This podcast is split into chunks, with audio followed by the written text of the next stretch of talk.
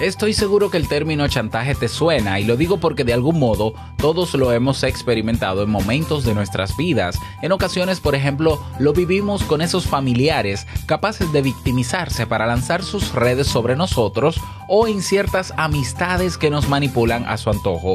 Hoy te presento tres formas de chantaje emocional que es importante que conozcas y también la solución a cada una. ¿Nos tomamos el cafecito? Venga. Si lo sueñas,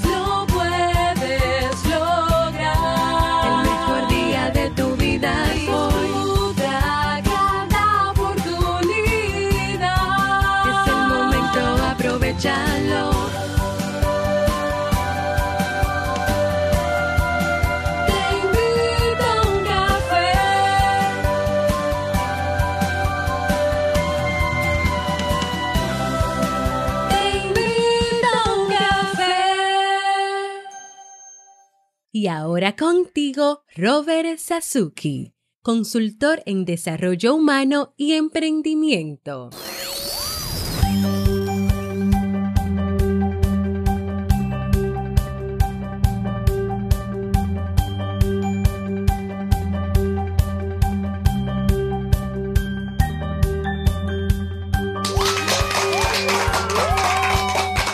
¿Qué tal con esa energía positiva, esos aplausos y aquí tu cafecito de siempre? Mmm, rico, ¿no? Rico que huele.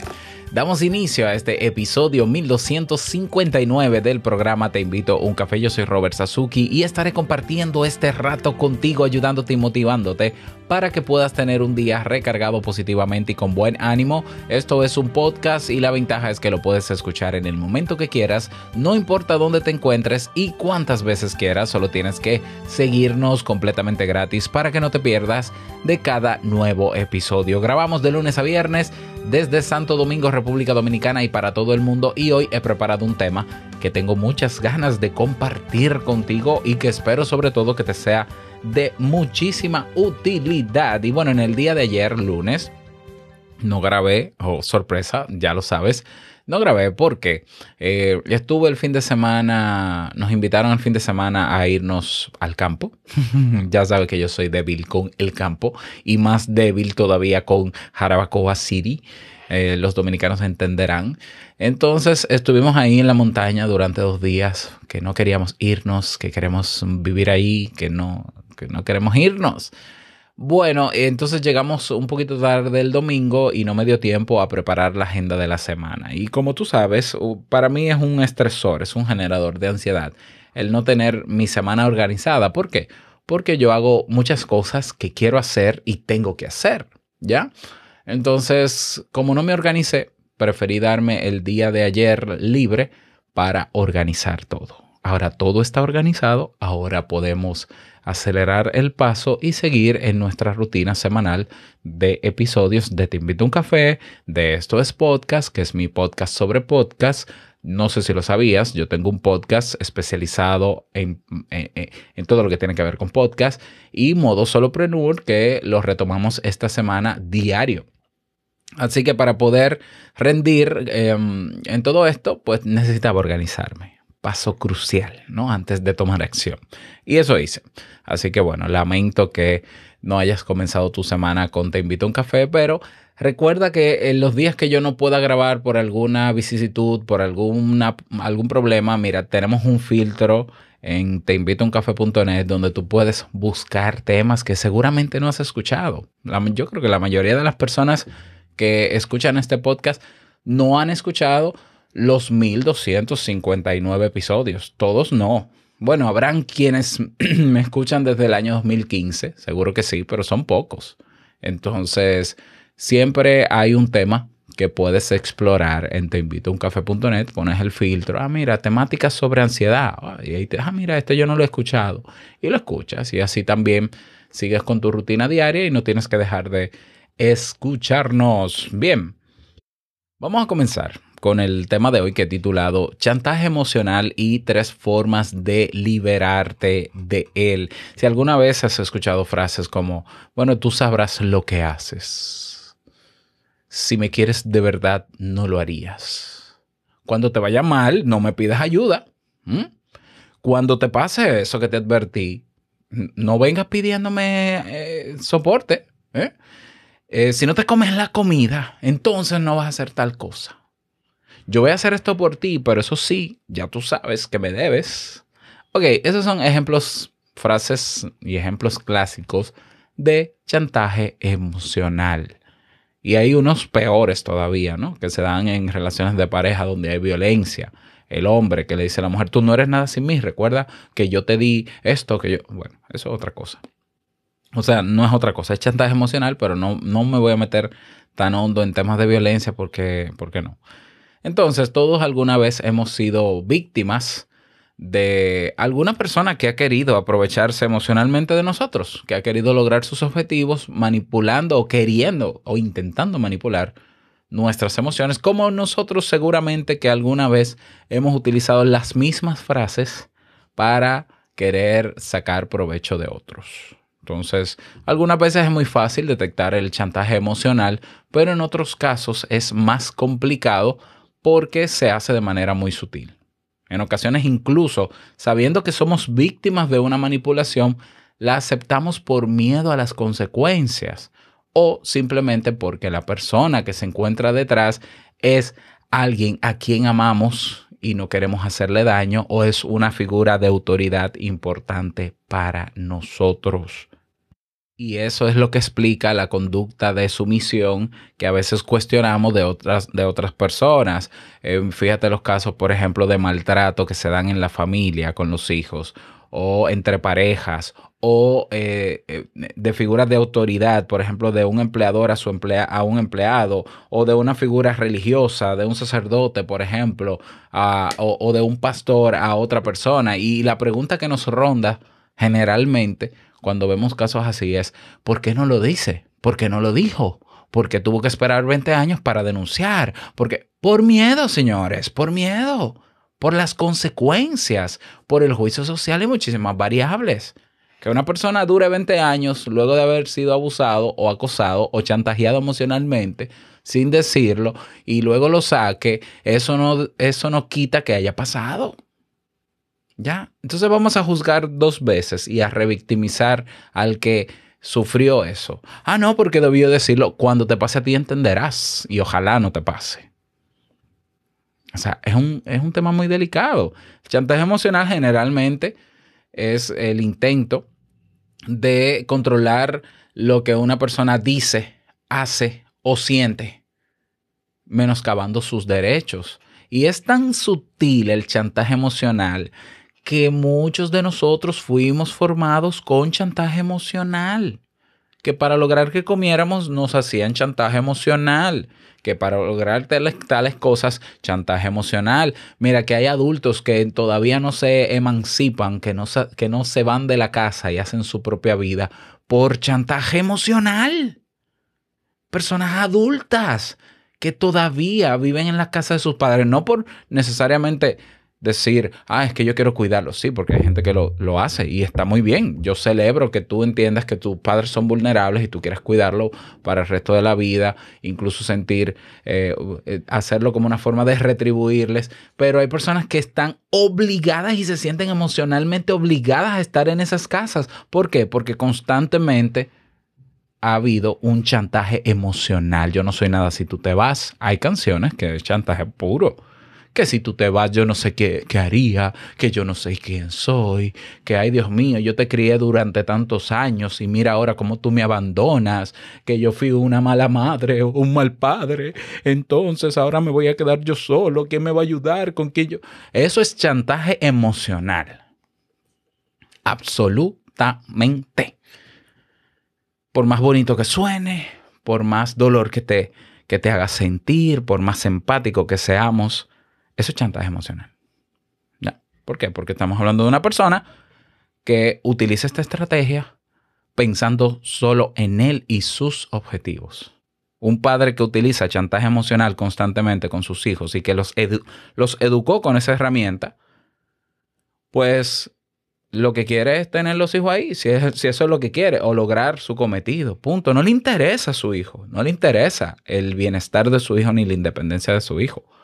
No, o sea, le interesa él, su objetivo. Entonces es una táctica peligrosa realmente. Es una táctica peligrosa y no me, no me quiero ceñir solo al ámbito familiar porque pasa también en la pareja, porque pasa también en la relación de trabajo, porque pasa tam- también en las re- relaciones sociales y en las relaciones de círculos religiosos. Pasa exactamente igual. Y esa persona que utiliza esta táctica de querer manipularme, eh, no solamente que muchas veces lo logra, sino que nos ataca donde más nos duele y nos saca en cara, como decimos nosotros, saca a la luz cosas que sabe de nosotros, que saben que pueden herirnos, pero la idea es que nosotros hagamos lo que quiere y esa persona nos guardaría el secreto. Fíjate lo macabro que es esto, el chantaje emocional.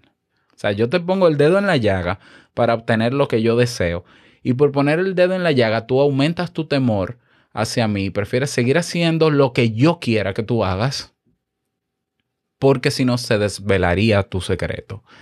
Eso es perverso. Eso es perverso. O sea, el chantaje emocional está asociado a personas egoístas, maquiavélicas, retorcidas. Claro, pero la realidad, la realidad es que no solo una persona egocéntrica, narcisista, maquiavélica y retorcida va a utilizar chantaje emocional porque eso nos libraría de ciertas culpas y responsabilidades. Ah, no, eso es personas con problemas psicológicos son los que hacen chantaje. No, la realidad es que nosotros también, cualquier persona es capaz de manipular a otra, cualquier persona. Y de hecho, el chantaje emocional suele provenir evidentemente de los seres más cercanos. A veces esas personas no son plenamente conscientes de la manipulación emocional a, las, a la que nos someten. Otras veces uti- utilizan estas tácticas a propósito. ¿Te acuerdas que hablamos hace una semana sobre la, ¿cómo se llamaba esto? Los falsos empáticos. Las personas que utilizan la empatía se dicen poner en tu lugar emocionalmente, pero para manipularte. Bueno, eso es otra variante de eh, la manipulación. En el caso del chantaje, no necesariamente yo tengo que ser empático para chantajearte. Yo lo que tengo es, que saber cómo hacerlo, qué tecla presionar, cuál es la llaga que puedo tocar en ti para que tú termines al final haciendo lo que yo quiera. ¿Mm? Entonces, es importante ser conscientes si de, de en qué situaciones nosotros manipulamos a otros o chantajeamos a otros. ¿Mm? ¿Por qué? Porque si nosotros no somos conscientes, en el caso de nosotros, esto se convierte en una agresión, en una forma de maltrato psicológico que puede dejar y deja huellas profundas en la personalidad. Ese hijo que no ha salido de la casa siendo adulto y teniendo las posibilidades de salir, supuestamente porque, ay, es que imagínate cómo voy a dejar yo a mi mamá sola, pero tu mamá se puede valer por sí misma. Sí, pero es que imagínate, si yo me voy, ella se deprime. Está lacerando esa madre con esa táctica la personalidad, la autoestima, la valía, generando sentimientos de frustración, de ira y de indefensión en ese hijo. Entonces, tenemos que ponerle un stop al chantaje emocional. Si somos nosotros que lo utilizamos, stop, pero de inmediato, ser conscientes. Y si lo está utilizando una persona querida, cercana o figura de autoridad, pero hizo facto, hay que ponerle un stop. Entonces, vamos a te voy a presentar tres tipos de chantaje y, o tres formas de chantaje y cómo defendernos de cada uno de ellos. ¿Te parece?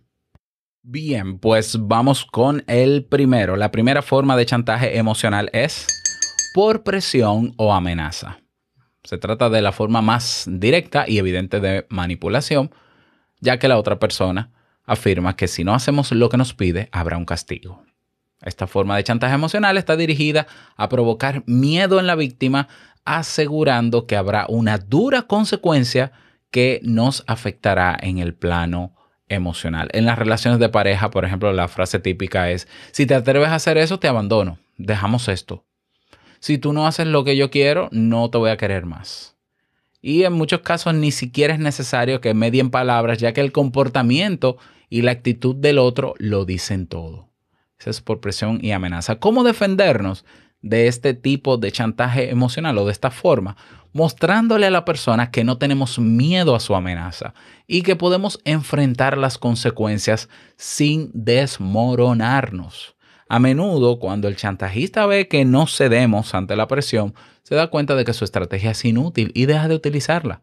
Por ejemplo, si se trata de una pareja manipuladora, puedes decirle, mira, yo te amo, te adoro, te quiero, pero también yo soy libre para hacer lo que deseo. Entonces, si hacer lo que yo deseo y usar mi libertad hace que tú me abandones o tú no me quieras, pues yo no puedo hacer nada. Tú eres libre de decidirlo. Y lo respeto, aunque me duela. ¿Mm? Ah, y esto, y esto es muy serio, porque es que hay personas que entienden que tener una relación de pareja implica que el otro deje de hacer cosas que siempre le ha gustado hacer, que deje relaciones que antes tenías de amistad y demás. Eso es, eso es violencia también. No, tú te casaste, tú no deberías estar saliendo con tus amigas. ¿Cómo que yo no debería salir con mis amigas? Pero tú me conociste saliendo con mis amigas y tú salías con ellas también. Ah, no, pero estamos en otra relación y eso implica un nivel de compromiso que debe hacer que tú te centres solo en el hogar. Mentira. Eso es, manipulación y chantaje. Yo lo voy a hacer y nada, como siempre lo he hecho, y listo. Si tu pareja no respeta eso, yo voy a hacer, me voy a ir al extremo. Esa no debería ser tu pareja. Y no porque él te diga que te va a abandonar, eres tú que debería abandonarlo a él. Pero hay casos, ¿no? ¿Mm? Yo sé que decirlo es fácil, hacerlo es más difícil, pero nosotros tenemos que saber, y por eso es que yo insisto tanto en que nosotros tenemos que lograr ser autosuficientes. Nuestro valor, nuestras emociones, la calidad de vida de nosotros no puede depender de otra persona, ni puede depender de nada material. Tiene que depender de ti Ah, bueno, entonces si yo hago esto, tú me dejas. Bueno, pero yo sé vivir solo. Punto. Decídelo tú. No hay ningún problema. En el trabajo te están pidiendo que hagas un trabajo que no te corresponde y que te compromete a ti y que libra de culpas a tu jefe. No lo voy a hacer. Ah, no, pero entonces vamos a tener que amonestarte. Vamos a tener que pedirte que te vayas. No, pedirme que me vayas es ilegal y yo te someto a la justicia y someto a la compañía. En el código de trabajo de mi país nadie te puede obligar a renunciar. Ah, bueno, pues te cancelamos. ¿Me pueden cancelar? Claro que sí, pues tome la decisión. Ahora, cuando me cancelen, también yo puedo someter un recurso por un por una cancelación de contrato injustificado. Porque a mí se me pidió algo que ni siquiera está en mi perfil, en mi puesto laboral y que me compromete personalmente con la empresa. Y puedo denunciar chantaje. ¿Eh? O sea, fíjate que la manera de huir o de librarnos del chantaje por presión o amenaza no es salir corriendo. ¿Eh? No es esconderse. No es dejarlo pasar e ignorarlo. Es enfrentarlo. Pero enfrentarlo implica tú saber dónde está tu, tu valía como persona y saberte autosuficiente. Por tanto, hay un trabajo previo que tienes que hacer tú en ti. Porque quizás el haber llegado al punto en el que tu pareja, tu familia, tu, tu jefe utilicen constantemente el chantaje emocional en ti, bueno, es probable que a lo largo del tiempo tú hayas cedido tu valía a esa gente tú hayas querido ser dependiente de esa gente o hayas generado una dependencia emocional. Entonces te toca también comenzar a trabajar en ti y en tu autosuficiencia para que nadie te diga a ti lo que tienes que hacer o no si tú sabes lo que te toca hacer. Y que nadie tenga que amenazarte. Y si te amenaza, te tenga de frente. No es fácil, pero es posible. Otra forma de chantaje muy común es el chantaje por culpa.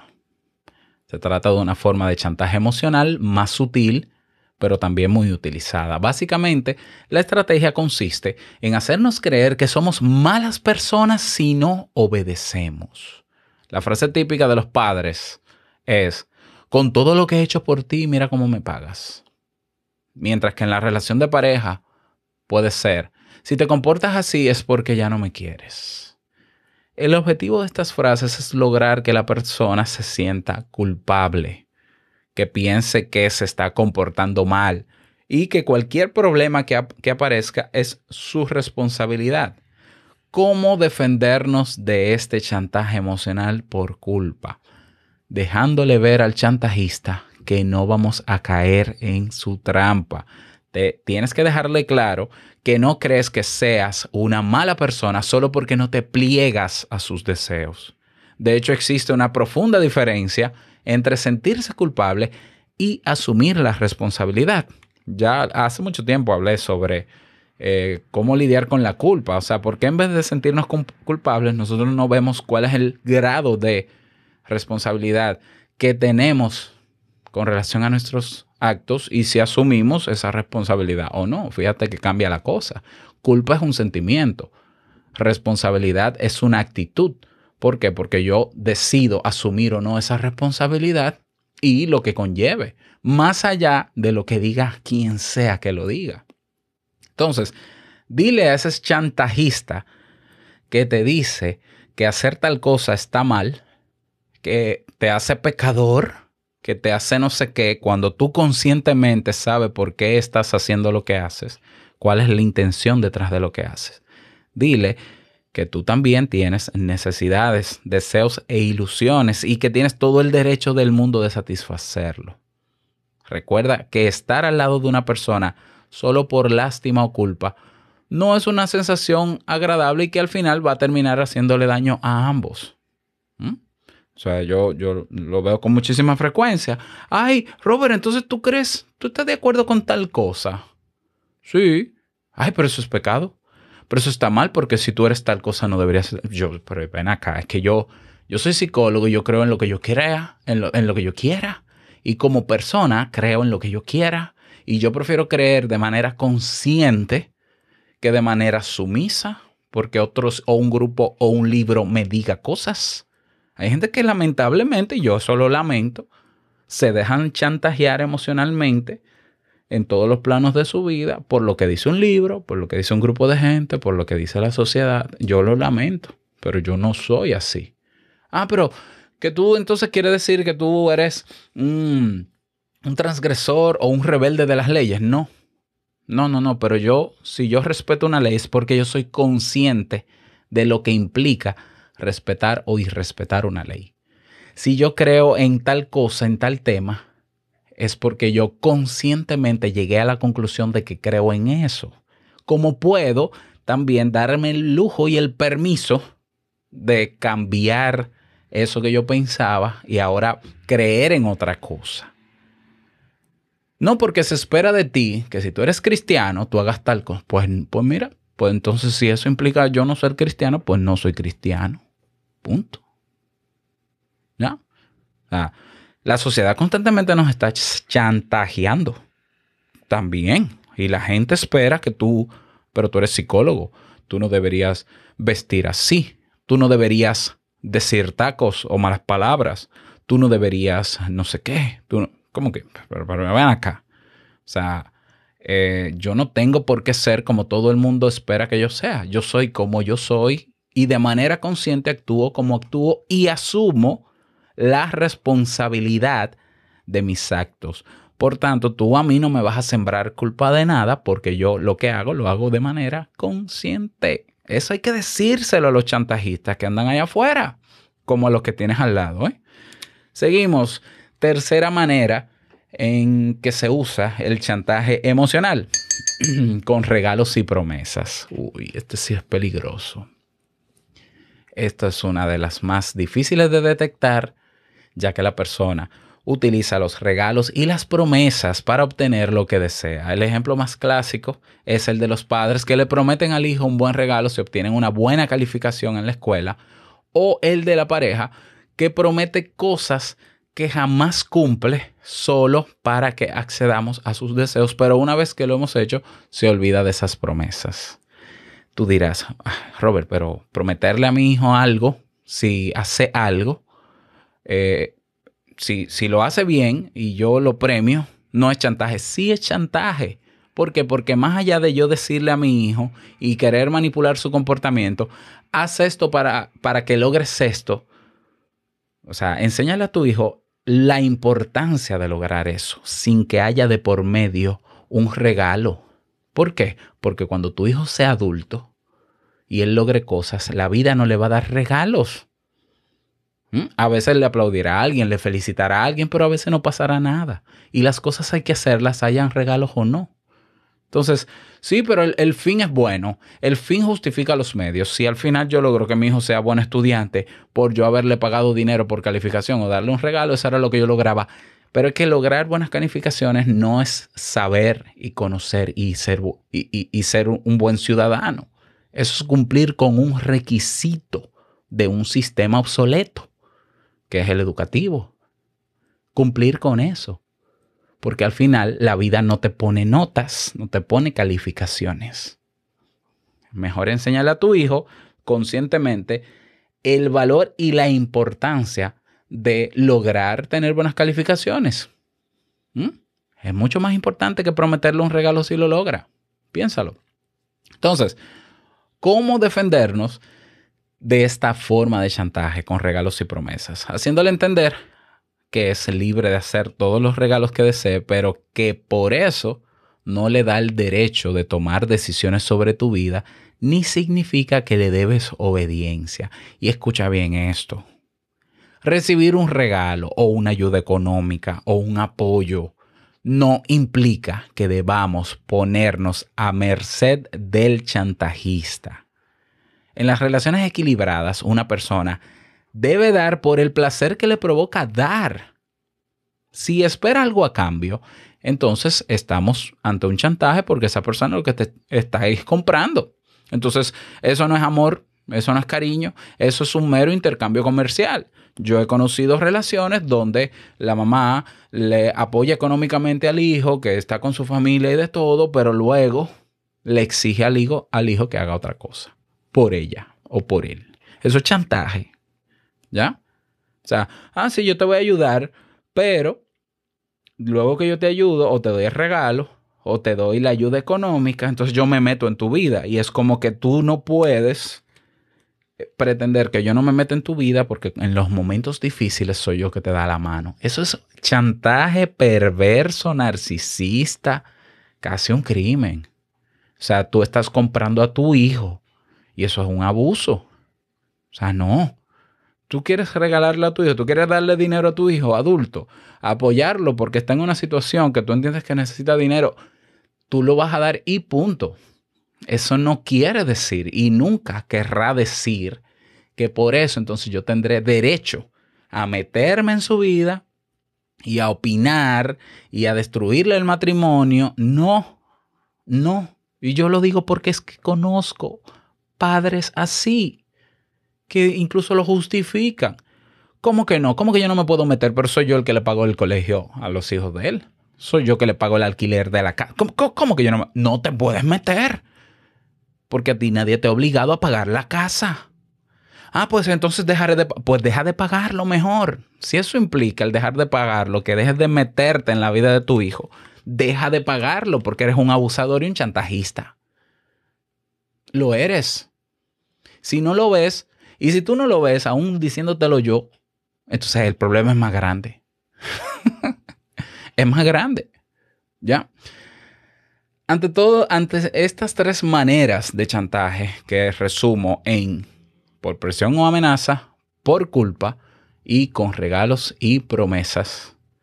La próxima vez que tengas que enfrentarte a un chantaje emocional, ten en cuenta, por ejemplo, esta frase de Hermann Hesse, que es cuando se teme a alguien es porque a ese alguien le hemos concedido poder sobre nosotros. Pues vamos a quitarle el poder, el poder.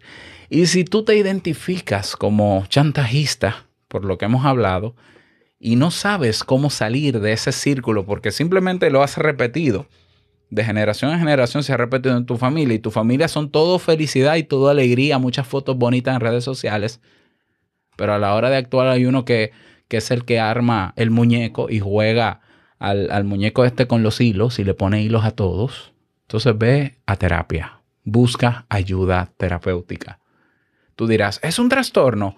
No lo sé, pero es un gran problema. ¿Por qué? Porque no siempre tu chantaje se va a cumplir. Y es muy triste para el chantajista cuando pierde personas para chantajear porque pierde poder y le hace sentir inútil y le hace sentir frustrado y puede derivar sí en un trastorno, como por ejemplo un trastorno depresivo. Entonces busca la ayuda porque no es, no es lo correcto y no por un tema de moral, pero lo común no es que si nosotros tenemos relaciones de calidad con la gente, cuya intención es apoyarnos simplemente porque nos queremos tal y como somos y nos amamos y amarnos implica aceptarnos, yo no puedo pretender ser como un banco que cada vez que mis amigos, mi pareja, mis hijos, mis empleados me necesitan, es como que yo le doy algo, pero es prestado.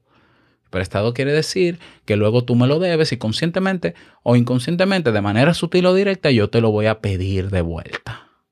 Eso no, es, eso no está bien, eso no es normal, eso no, no es que no es normal, eso es muy común, pero, pero eso es un grave problema que deriva en violencia, violencia psicológica, que es peor que la física, y que puede terminar quizás logrando que todos tus chantajeados se rebelen hacia ti y te quedes solo o sola. Y luego te preguntas, ¿por qué será que, que las relaciones que yo tengo no son de calidad o se van o salen corriendo? Revísate.